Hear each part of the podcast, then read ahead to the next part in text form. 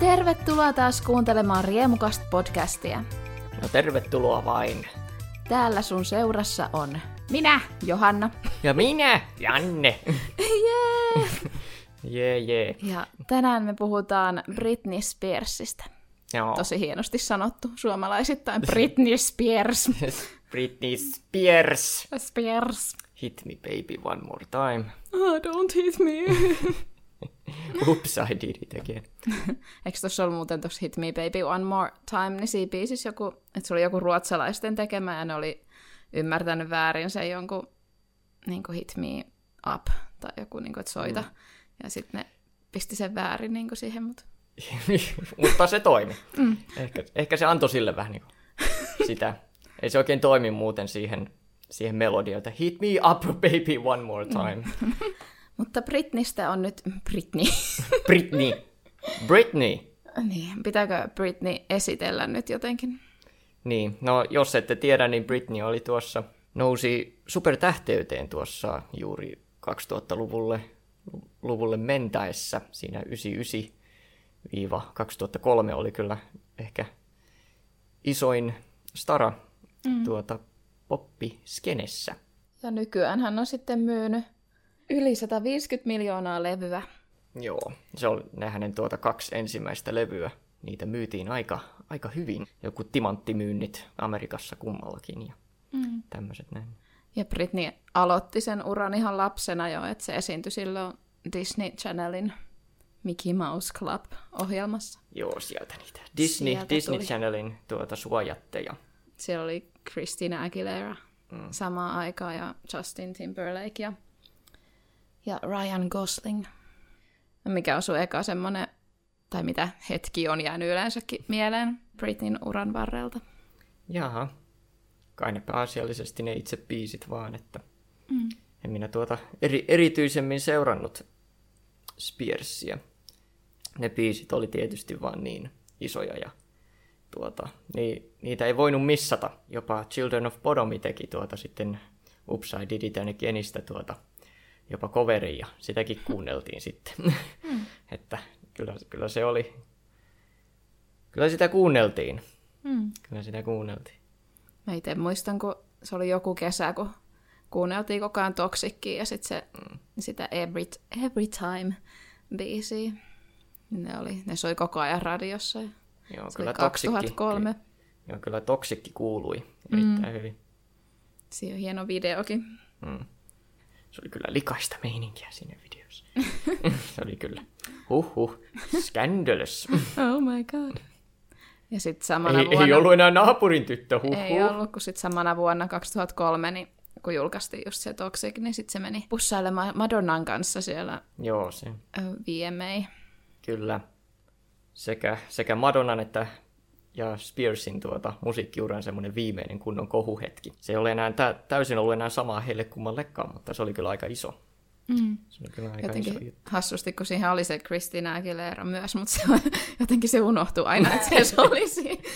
niin, totta. No kyllähän sekin pussasi Madonnankaan, mutta niin kuin... Ei, mutta Spears. Mm-hmm. Se oli se, se juttu. Mutta sitten, sitten tietenkin se, mikä nousee ylös, niin se putoaa alas. Kyllä. Että sitten alkoi tulla vähän kohuja. Joo, ei paljon puhuttu enää sitä musiikista oikein enää, että mm. oli vaan kohuja sitten kohun jälkeen. Ja, ja nekin oli semmoisia, että niitä ei oikein voinut missata. Nekin oli niin isoa, isoa uutista silloin. Onko sulla jäänyt mitään mieleen noista kohu-uutisoinneista? No se oli vaan se, tietysti se oli vaan niin iso se tuota, legendaarinen pillun väläyttely kuva, joka tuota, jää, jäi elämään pitkäksikin aikaa, että koko Britney Spearsin persoonaa vähän niin kuin mm. tuota, väritti se yksi kuva. Mm. Sitäkin kun aika. ajattelee noita, tota, tai että mitä sitä, tai että miten se voi olla sallittu ottaa ihmisestä sellaisia kuvia. Se vaan on.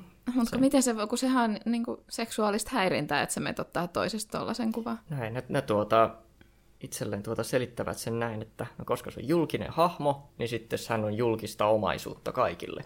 Kun ja myös heille, että se, tai tällä, tällä tavalla se tällä tavalla se tuota tehdään. Se on ihan sairasta, kun just tota, sit kun muistan sen, kun Emma Watson täytti 18 vuotta, niin sitten siinä samana päivänä paparatsit makas niin kuin asfaltille, että ne saa kuvan sen hameen alta. Mm.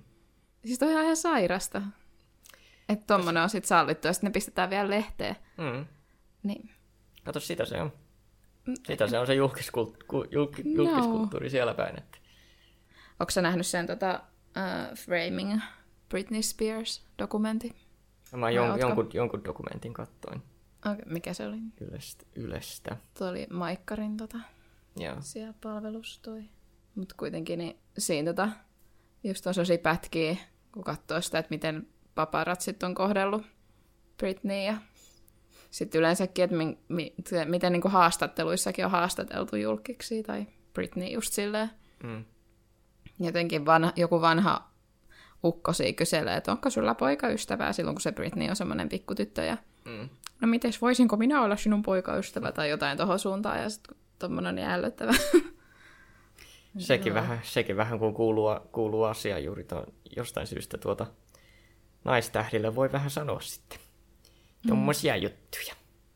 Ja se pitää sitten vaan hyväksyä sekin, että mutta kai toivottavasti sekin kulttuuri on vähän muuttumassa, mutta, mm. mutta se oli kyllä aika, aika julmaa ihan vaan siellä jopa mainstreamissa ja sitten siellä bloggausmaailmassa myös, että jul, mm. julkisblokkaajat myöskin aika, tuota, aika ju, julmia, jopa, jopa julmempaa monella tapaa, koska se on vähän niin kuin siellä saa sanoa vielä, vielä, jul, vie, vielä tuota ilkeämpiä asioita kuin mitä joku oikeat journalistit sitten voi edes sanoa. Toi on ihan, ihan mahdoton niin kuin se, että, että sä tuut sieltä Disneyn koneistosta, niin kun et sä voi kasvaa aikuiseksi naiseksi ilman, että siitä tulee jonkunlainen kohu tai jotain, koska se sun kasvaminen naiseksi, niin se mm. on jo niin kuin tavallaan... Joo, siinä, se on, jo, se. Se on siellä, koska siellä on semmoinen tiety, tietynlainen ihmistyyppi, joka rakastaa sitä vähän niin kuin kuinka ka- kasvetaan naiseksi. Mm. ja ne seuraa sitä oikein mielenkiinnolla. Se on mm. vähän tuota, hyvinkin äh, kyseenalaista. Mm. Mutta sille on, sille on yleisönsä.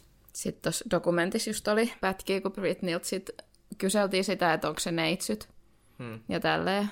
Niin ensinnäkään, että mikä ihmeen kysymys toi on, miksi sä menet kysymään. tai niin kuin ei se kuulu yhtään kenellekään. Joo, tärkeä, tärkeä kysymys. Mm. Mutta sitten kun Britney meni sanomaan, että joo, että hän haluaa säästää nyt tota avioliittoa sitten, ja sitten seurusteli sen Justin Timberlakein kanssa.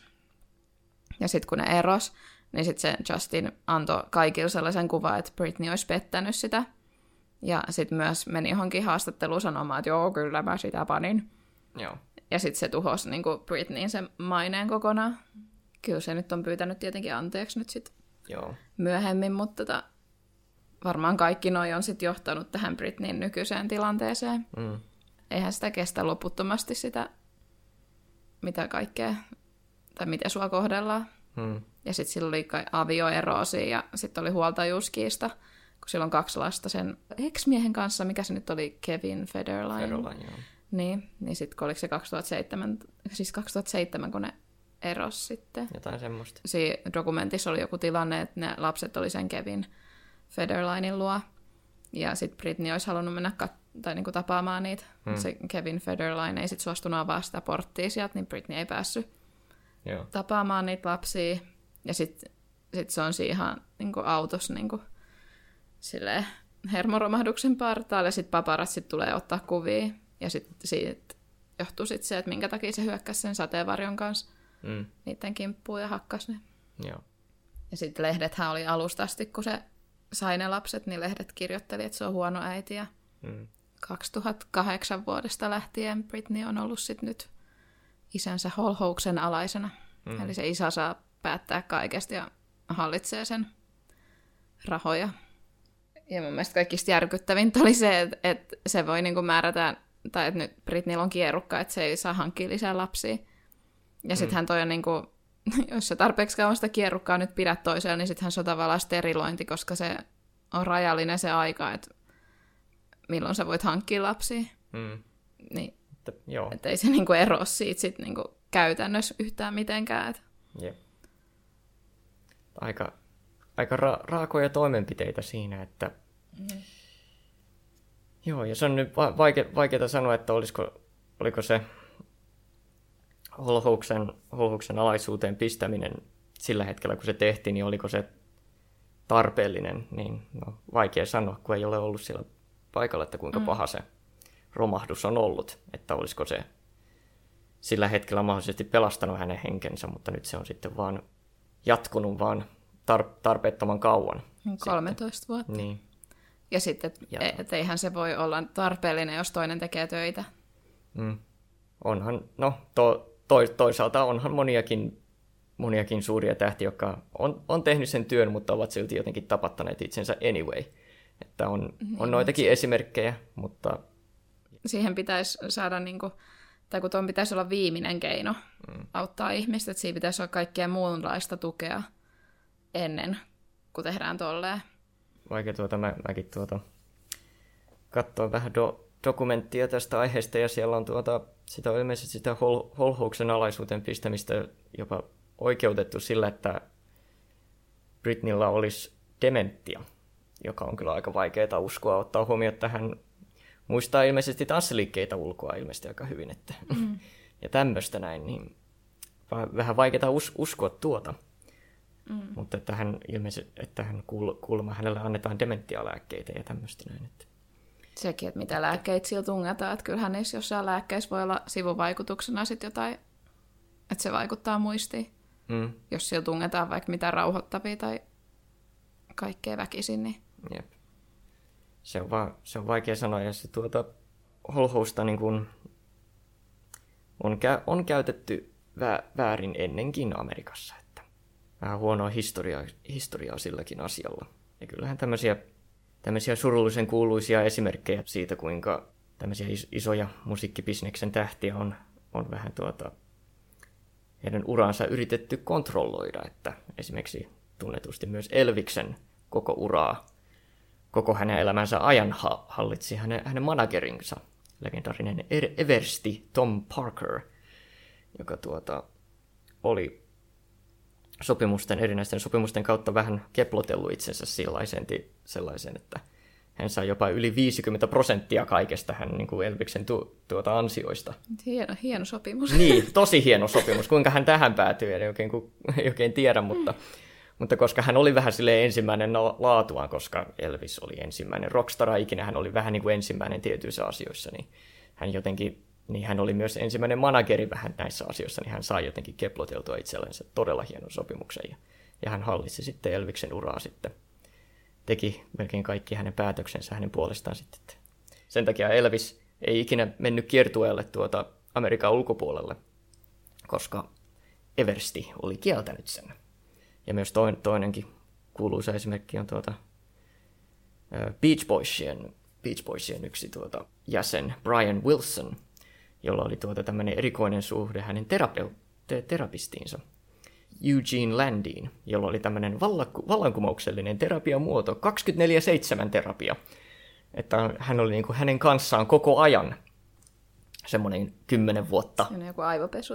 Niin, että se oli käytännössä semmoista hyvin hienovaraista tuota henkistä aivopesua, koska se oli aina hänen kanssaan ja hän lääkitsi häntä niin kuin täysin mielivaltaisesti, mielivaltaisesti sitten vähän erilaisilla jutuilla, jotka vähän niin kuin teki hänestä sitten vähän helpommin hallittavissa olevan. Niin, että siinäkin on vähän tämmöistä. Sitä ei, ole, sitä ei ole vaikea nähdä, että mm. Spearsinkin kohdalla tämmöistä voisi tapahtua.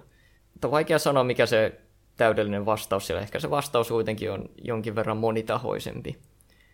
Vaikea sanoa, että mm. mitä, mitä kaikkea siellä Spearsin kotona tapahtuu.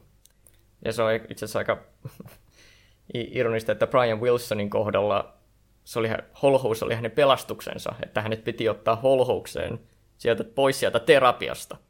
se oli niin sidoksissa siihen y- yhteen ihmiseen, että hänet piti ottaa, perhe piti ottaa hänet holhoukseen, että hän pääsi pois sieltä. Mm. Äh, onko nähnyt sen Britneyn todistuksen oikeudessa? Öö, en ole nähnyt sitä, mutta olen siitä jotain Joo. pätkiä lukenut. Joo, eli siinä se sanoo muun muassa, että hänet on pakotettu esiintymään ja pakotettu hoitolaitokseen – ja lääkitty vasten tahtoa vahvoilla lääkkeillä, että menee ihan sekaisin. Hmm. Ja ei saa mennä naimisiin ja sitten just tämä, että on pakollinen ehkäisy. Ja sitten siellä oli jotain, just kun hän kieltäytyi jostain tanssikoreografiasta, niin sitten tota seuraavana päivänä pistettiin vahvemmat lääkkeet ja kaikkea tuollaista mukavaa. Joo, sehän kuulostaa oikein kivalta, kivalta, kivalta järjestelyltä ja mm. reilulta. Britney on nyt sitten kieltäytynyt, että hän ei halua esiintyä enää ennen kuin tämä mm. Tää tilanne ratkeaa. Ratkeaa, joo. Ja nyt kun siitä on tullut näin iso kohujuttu nyt sitten, niin tässä nyt vähän olettaisiin, että jonkin, jonkinlainen muutos tässä ehkä tulee, mutta, mutta sieltä on kuulemma vaikeaa päässä irti. Se on sitten semmoinen niin lakihelvetti. Tässä on myös se, että, että mun mielestä on ihan käsittämätöntä, että Britney joutuu maksamaan myös sen isän oikeuskulut. Tai silleen, että miksi sä joudut maksaa molemman, molempien puolella, ja nyt se isä on käyttänyt kaksi miljoonaa jo siihen, että se saa pysyä niin kuin siinä holho, holhoojana. Mm.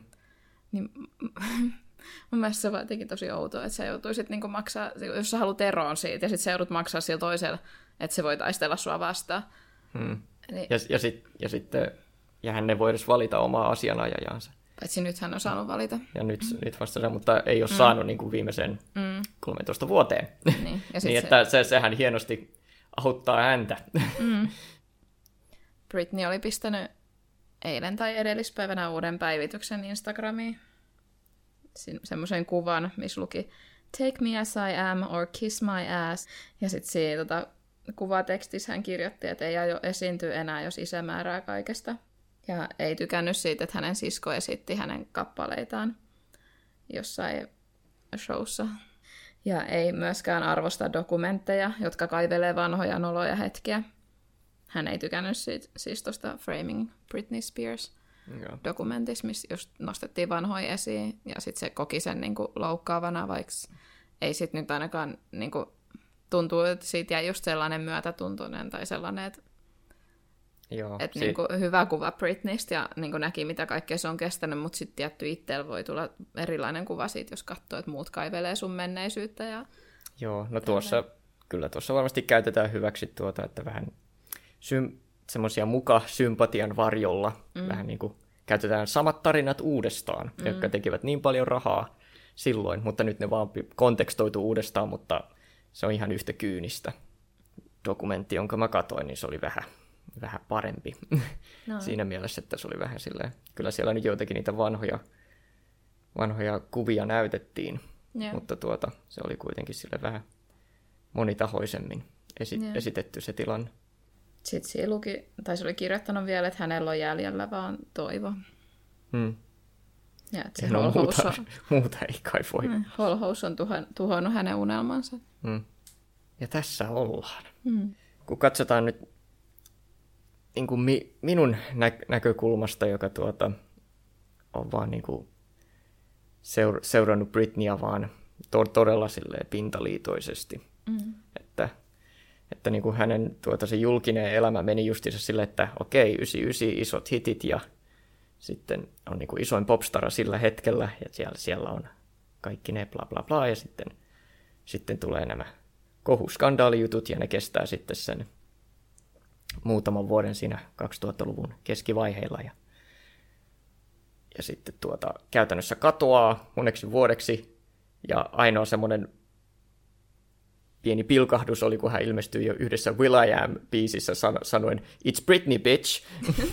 ja sitten, ahaa, Britney Spears on vieläkin olemassa jossain. Ja sitten hän katoaa taas moneksi vuodeksi, kunnes tulee tämä Free Britney-juttu. Ja siinä ei niinku ollut edes tajunnutkaan, että niin hän on ollut koko tämän ajan tämmöisessä mm. holhouksessa ilmeisesti. Että, sitä, että siis että niinku se